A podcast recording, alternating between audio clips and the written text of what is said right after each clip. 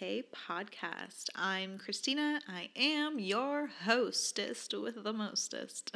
um, it is 11:30. I've gotten like 3 hours of sleep each night the past week. Please bear with me because I am exhausted. Anyways, this is the IDFK podcast. It is a podcast all about shit that goes on in your 20s you know what? But honestly, it's also kind of a show about nothing and about everything. We are covering random ass topics every week.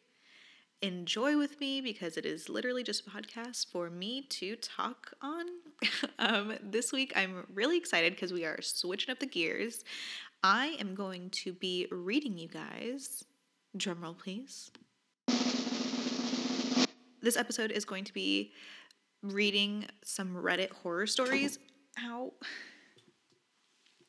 This episode is going to be reading some Reddit horror stories that I really enjoyed because I'm totally into scary and weird things. And yeah, like I said, wanted to switch it up this week and not be so motivational because I don't have it in me to be motivational to myself. So I'm not going to force anybody else to listen to me. Anyways, let's get right into this episode and enjoy. Also, wanted to make a quick little note side note um, if you guys can do me the biggest favor and go onto itunes and give me a five star rating please because shout outs to my ex. Tyler decided to give me a one star rating to be a little shit and try to be funny but it, it brought my rating down. We're all good. It's there's no hate. He just thought it'd be funny and it is really funny but it's also bringing my rating down. So, if you guys could do me that favor and go give me five stars, please. Thanks.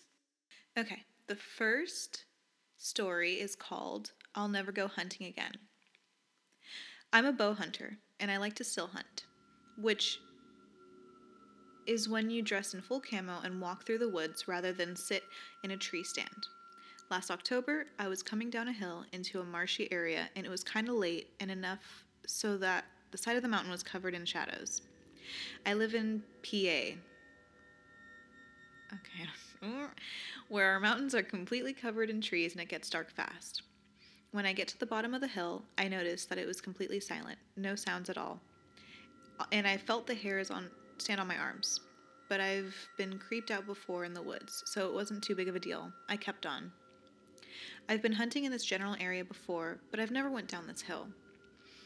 I continued creeping through the woods. Mind you, I'm walking very slow, so you can barely hear my footsteps because deer are hard to sneak up on. And then I hear a voice call out to me from behind the thicket of small trees.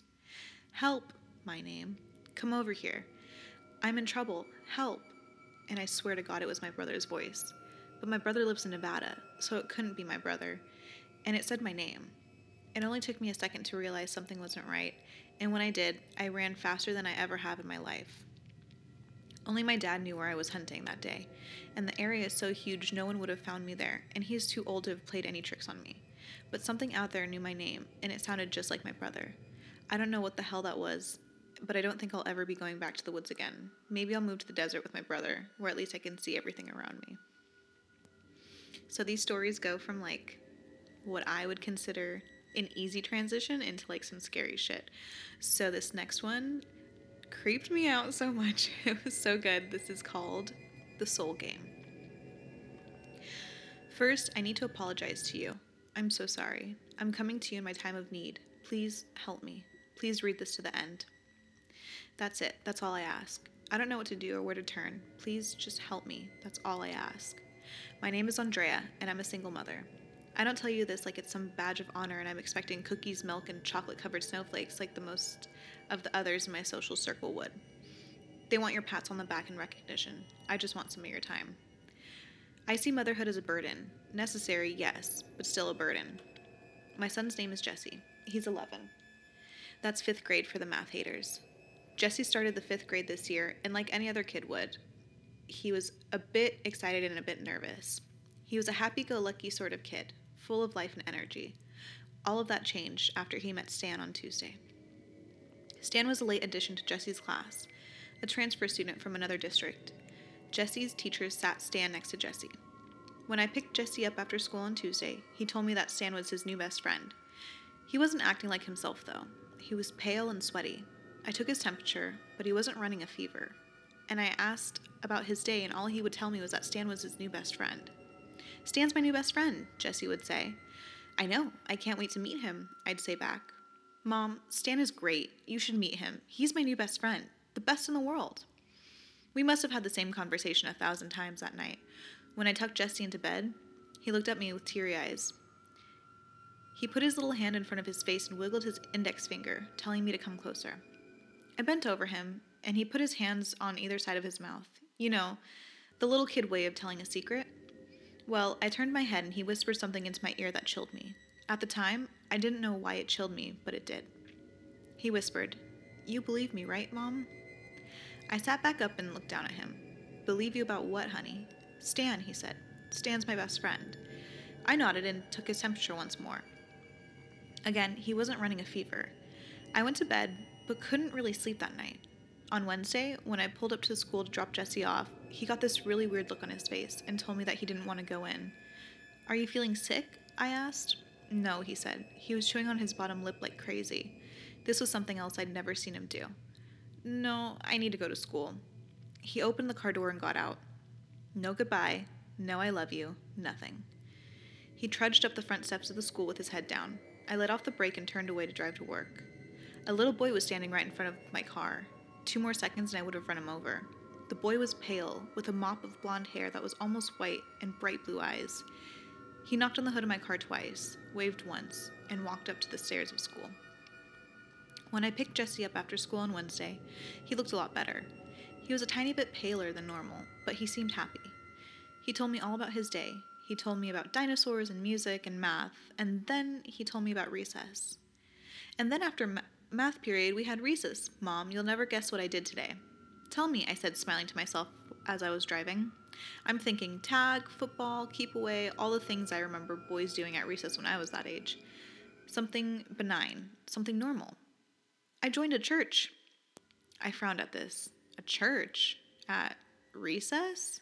Jesse nodded. The Church of Stan. I thought that it must be some sort of a new makeup game that the kids were playing. What's the Church of Stan? I asked. It's Stan's church, Mom. Jesse laughed like I was the silliest person in the world for asking that question. What do you guys do, though? You know, as members, I asked. Lots of stuff. Today, though, we just listened to Stan talk. He was saying some funny words, and I got sleepy and dozed off. A bunch of us did. I just burped a little bit. a bunch of us did. I pulled into the driveway at home, and we got out. Was that it? I asked. Things sounded weird for sure, but the kids didn't seem to be doing anything wrong. Stan gave us flyers, too. Jesse pulled out a crinkled up piece of paper and handed it to me. It was a piece of manila paper with three words written in black marker Church of Stan. Again, weird, but nothing wrong. I just thought the boys were playing make believe. I was wrong. When I picked Jesse up after school today, I could tell that something was very wrong with my little boy. He looked panicked and scared. What's going on, honey? I asked him, reaching out to feel his forehead. No fever. We played the soul game today, he said. Jesse's head was on a swivel. He couldn't sit still. He kept looking all around as we headed home. The soul game? I asked. Jesse just nodded and kept trying to look everywhere at once. Beads of sweat dotted his upper lip. What's the soul game? I asked. Jesse shook his head no and said nothing. Jesse, what's the soul game? I asked. I told him I didn't want to, but he said he wouldn't be my friend anymore if I didn't play. Who wouldn't be your friend? Where were the teachers? Jesse started breathing harder, but still answered. It happened in the church, he said. Then he whispered, Teachers aren't allowed in the church. The Church of Stan? I asked. Jesse nodded and tears slipped down his cheek. What's the soul game, Jesse? I'm your mother. You tell me right now and I'll take care of everything, I said. I can't tell you, Mom. I can't. The rules are bad. They're so bad. What about Stan? I asked. Will Stan tell me the rules? No, Jesse screamed, and this scared me half to death. Don't ask him the rules. Please don't, Mom, please. I pulled into the driveway, scared and confused. Promise me, Mom. Promise me, promise me, promise me, promise me. Jesse was bawling now, terrified. I took him into my arms and I rocked him. I hadn't rocked him like that since he was in kindergarten. He fell asleep in my arms, and I carried him inside. I took him straight to his room and got him ready for bed. He just needs sleep, I kept telling myself. All he needs is sleep. I put him to bed and ate dinner alone. I checked up on him around 9 when I went to bed. He seemed to be sleeping well, so I decided to go to sleep. I woke up to him screaming at the top of his lungs 18 minutes after midnight last night. I ran to his room, but he wasn't in bed. I turned on the light, and Jesse came flying out of the closet like something was chasing him. He latched onto my leg and kept screaming. I tried to calm him down and ask what was wrong at the same time. He wasn't making any sense. He kept screaming about the soul game. He was impossible. I kept asking what that was, and he wouldn't tell me. I tried to put him back to bed, but he would have none of it. Finally, I just took him to my room, and he slept in my bed. Jesse fell right asleep. I was lying on my side watching him, stroking his hair, when his eyes popped open and stared right into mine. I'll tell you the rules after school tomorrow, lady, he said. Then he closed his eyes. What was going on with my kid? In the darkness, I started I stared at the ceiling for a long time before rolling over on my side and staring into the bathroom. You know when you're on the edge of sleep, sometimes your leg will kick or jerk and jerk you awake, or you'll imagine you're falling or that you've just tripped over something and get jerked awake. That happened to me all last night, only I kept being ripped from sleep by seeing something in the doorway to the bathroom. Every time my eyes would start to s- slip shut, I'd see the dark outline of some something large in the doorway and jerk awake. Of course, nothing would be there, and I would start falling asleep again. The outline would appear in the doorway once more, but it would be closer to me, like it had taken a baby step. Over and over, this happened until morning. This morning on the way to school, Jesse seemed out of it, lethargic. I felt the same way. I wasn't I was even more exhausted. I thought of asking Jesse about what he'd said right before he fell asleep, but I couldn't. I was afraid it would set him into hysterics again, so I left it alone. I drove him to school and he didn't say a word the whole time. He was acting like a robot, list, listless, unemotional. I got a call shortly after dropping him off to come pick him back up. He had vomited in class. When I picked him up, he was the same. I asked him several questions, but he only gave me grunts in response. The plan at home was to get him changed out of his dirty clothes and then take him to the doctor. He didn't say anything until we pulled into the driveway. Can Stan come over today? he asked. He stared out the windshield at the garage door. But you're not feeling well, honey. Do you really want him to come over? I asked. I wanted to meet this kid, but it didn't sound like Jesse wanted him over. I, however, wanted to get to the bottom of things. Yes, Jesse said. Okay, I said, do you have his parents' number? He already asked his parents, and they said it was okay. Well, we have to wait until he's out of class, and I'd like to talk to his parents. Okay. Jesse got out of the car, and we walked into the house. You have their number? I asked as I shut the door. No, he said. I started to ask him how I was supposed to call them if I didn't have their number, but someone knocked on the door. I was still standing right next to it. I opened the door, and standing on my front step was a pale little boy with blue eyes and the mop of white blonde hair that I had almost run over on Wednesday. A little girl stood next to him with the same complexion. Yes, I asked. Hi, Driz, the little boy said. Is Jesse home? The little boy standing on my front porch shouldn't have known that name. It was my nickname from college, created on a drunken night amongst my girlfriends, shortened from Drizzy.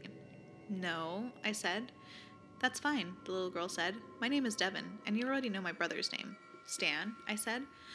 The little girl covered her mouth and giggled. Stan smiled and shrugged. It's really quite simple.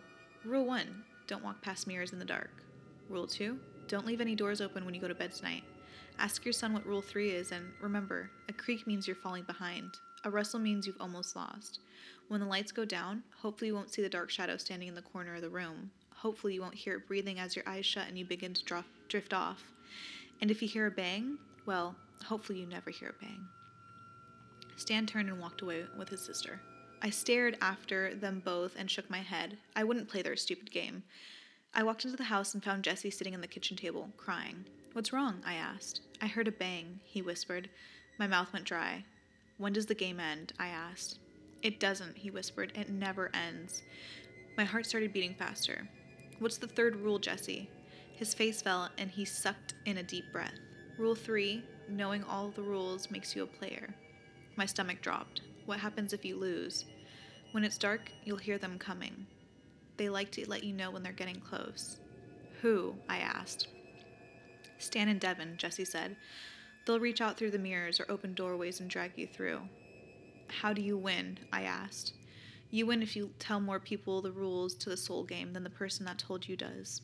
Like I said, I'm so sorry, but thanks for helping, really. I'm going to enjoy my newfound freedom, and I hope that you enjoy your night. Give Stan and Devon my best.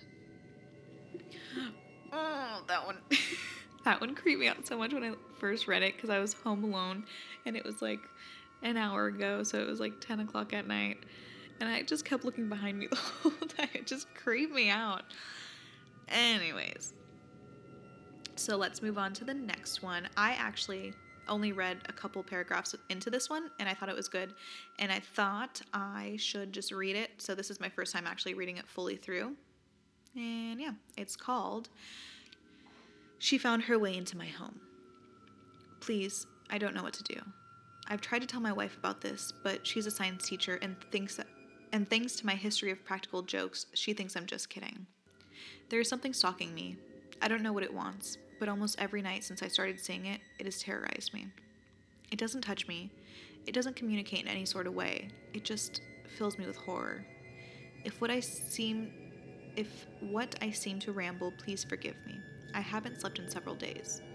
We live in the second floor of a duplex with stairs downstairs. The with stairs down the back of the house to the basement where the laundry machines are. There's a door at the bottom of the stairs before the door to the basement that look, looks out onto our back porch and into the backyard. Six days ago, I was going down to the basement to bring up some laundry, and I glanced out the door as I passed. There was a figure standing at the far edge of our yard. Her back was to me, and she was just standing there, looking into the woods beyond our yard. She was dressed in nothing but a light gown. It had a lot of flowing material coming off of it that was whipping around the air slowly. The whole scene creeped me out instantly, but I thought she might be a friend of our downstairs neighbors, so I continued to the basement. When I came back up, she wasn't there. The next night, I went down again, and as I passed the back door, I looked outside. The woman was back. She was exactly like she was the night before, facing away, not moving. The hair on my arms and neck stood up straight when I saw her. I was even more creeped out when I realized she was in the same clothes as the night before. That's when I did something I shouldn't have. I opened the back door. Leaning out, I called to her to see if she was okay. She didn't respond. She didn't make any sort of indication that she had heard me. It was freezing cold, so I shut the door and I locked it. Coming back upstairs afterwards, I looked out the window and she was gone again. Later that same night, I was in the bedroom getting ready to go to sleep. Everything was dark because my wife had gone to bed before me. Our bedroom looks over to the backyard, and my side of the bed faces the windows, so I have to go past them to get in. As I was doing so, I suddenly got the same deep dread in my dread feeling in my stomach that I had gotten the first time I saw the figure in the backyard. Something compelled me to hesitate by the windows. My hands were shaking as I pulled the curtain back a bit and peeked through the shades into the backyard. It was a clear night, so the background background so the backyard wasn't shrouded in darkness. The woman was standing in the middle of the backyard, no longer at the edge of the woods, facing the house with her head tilted up to look directly into the w- window I was peeking from. I jerked away, instantly afraid that she had seen me. Her face was covered in shadow and hair, but I saw her chin and nose. A sharp nose and a thin chin. Gray. Her skin looks gray, I think. Her hair is black and long.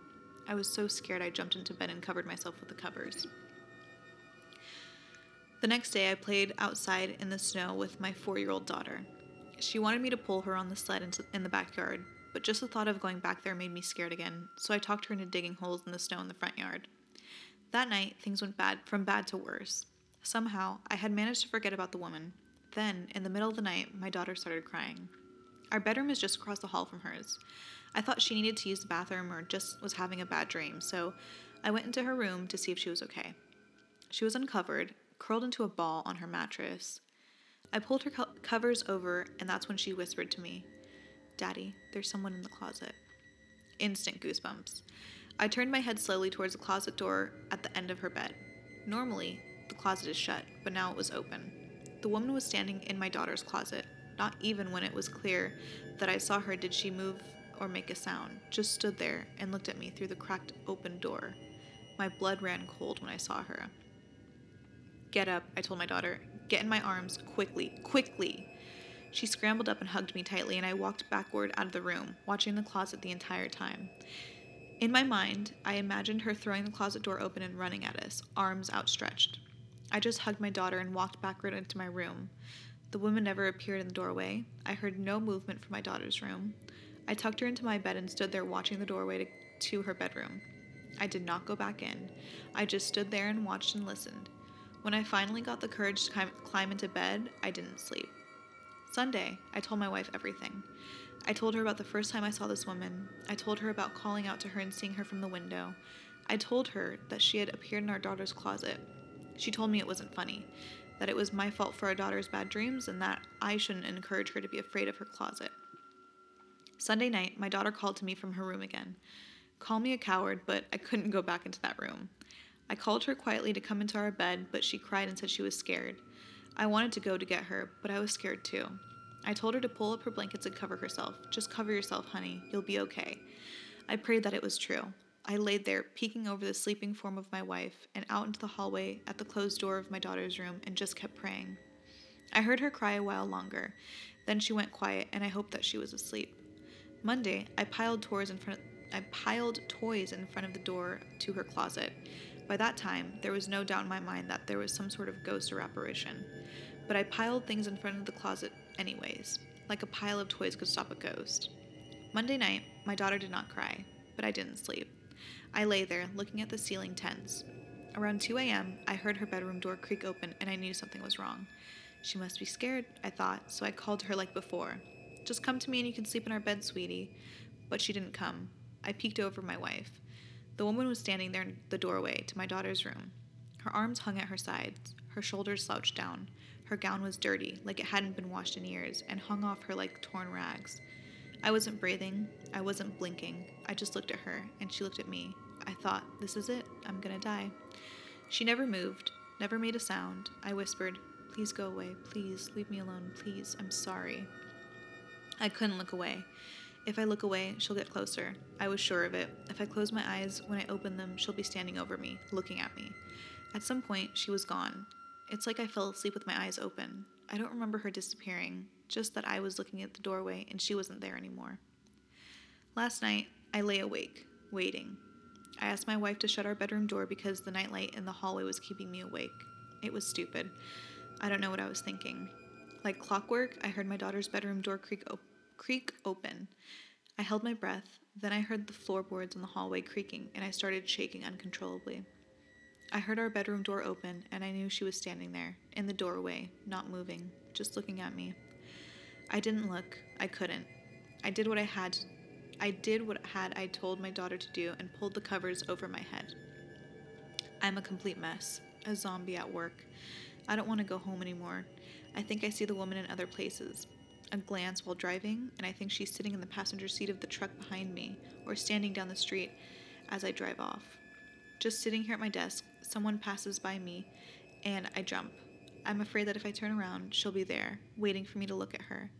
And what if I saw her face? I don't want to see it. I don't want to see her anymore, but I don't know what to do. The only hope I have is that for unrelated reasons, my wife is talking about moving, but our lease isn't up until May. I don't know if I can hold out that long. All right, so yeah, those were freaking creepy. I don't know. That second one, like, got me. Cult stuff always scares the shit out of me because it's like more realistic. Paranormal stuff scares me too, but like, I don't know, man. Cult shit just, it gets me. It gets me every time. Anyways, this was kind of quick. At least it feels a little quick on my end.